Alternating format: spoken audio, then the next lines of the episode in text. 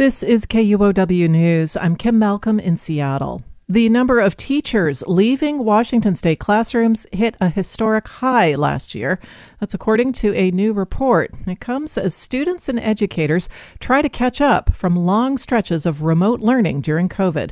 KUOW's Sami West has more. Researchers from University of Washington and American Institutes for Research say the number of teachers leaving local classrooms has hit a nearly four-decade high. Jamila Bomani is a fourth grade teacher in Seattle. She says her school has struggled to fill open positions. So not having the number of staff we need in a building ha- has a bunch of different effects. It's like dominoes. One thing falls and we're all out of, everything's kind of out of whack. She says staff shortages create added stress for teachers, and that means students' education suffers. The report also found that teacher turnover is hitting high poverty schools hardest. Those are students who struggled most during COVID, and this might slow their recovery even more. Sami West, KUOW News.